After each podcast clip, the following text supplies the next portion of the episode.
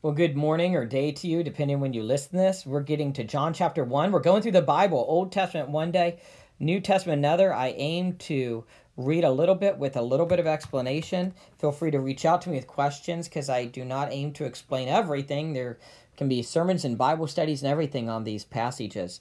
John chapter 1.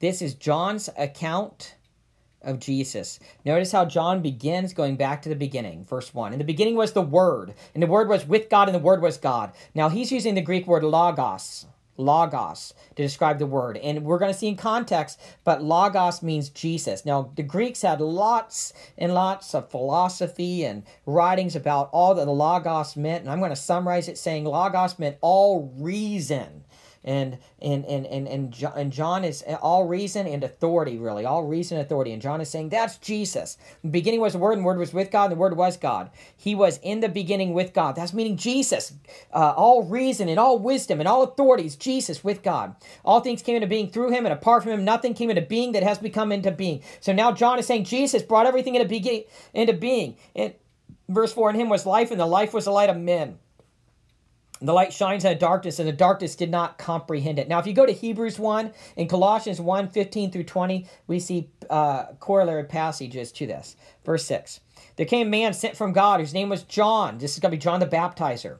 He came as a witness. This is different than the John who wrote this.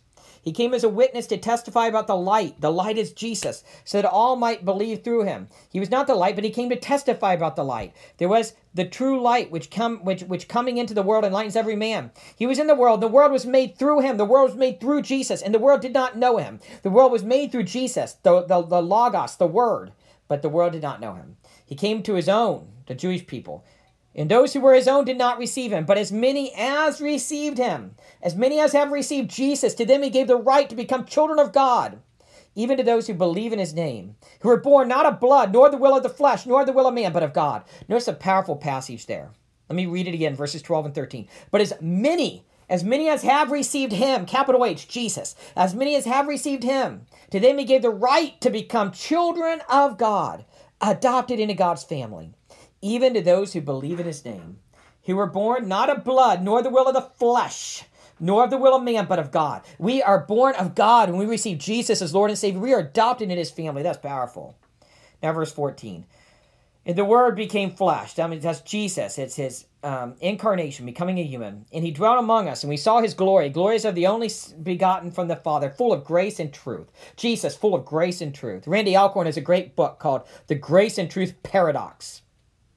John testified about him and cried out, saying, This was he of whom I said, He who comes after me has a higher rank than I, for he existed before me. For of his fullness we have all received, and grace upon grace, for the law was given through Moses, grace and truth were realized through Jesus Christ. No one has seen God at any time, the only begotten God who is in the bosom of the Father. He has explained him.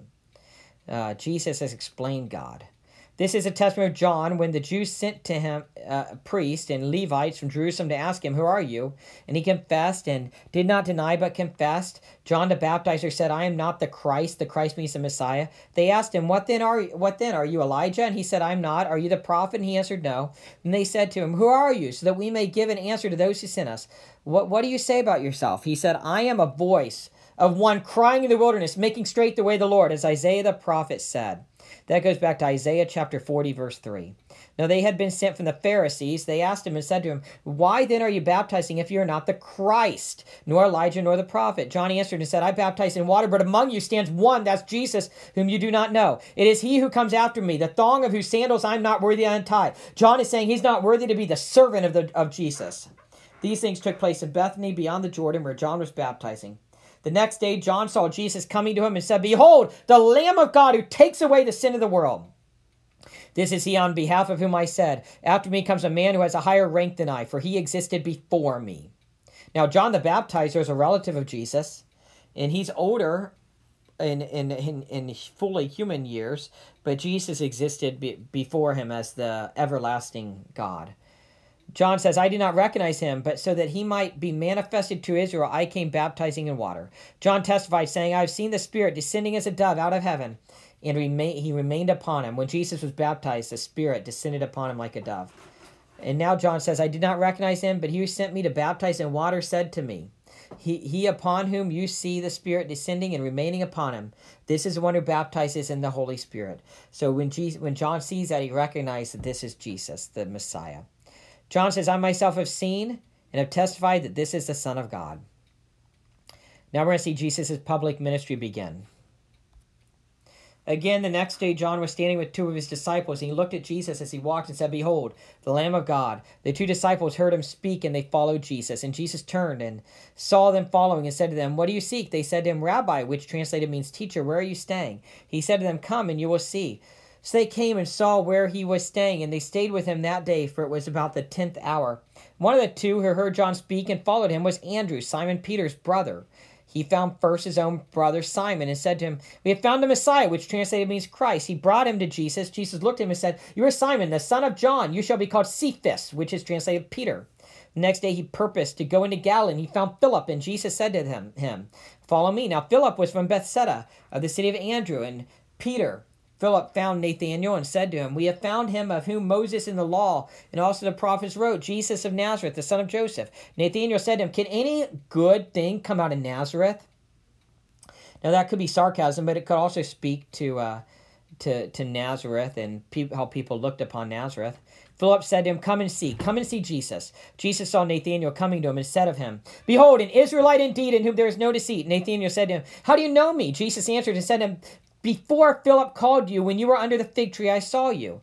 Nathanael answered him, Rabbi, you are the Son of God, you are the King of Israel. Jesus answered and said to him, Because I said to you that I saw you under the fig tree, do you believe? You will see greater things than these. And he said to him, Truly, truly, I say to you, you will see the heavens open and the angels of God ascending and descending on the Son of Man. This is just powerful. And that's why I think Eugene Peterson was the one who called um, John's Gospel a, a spiritual theology. It's, it's just different than the others. Worship Jesus today. Have a good day in the Lord. God bless.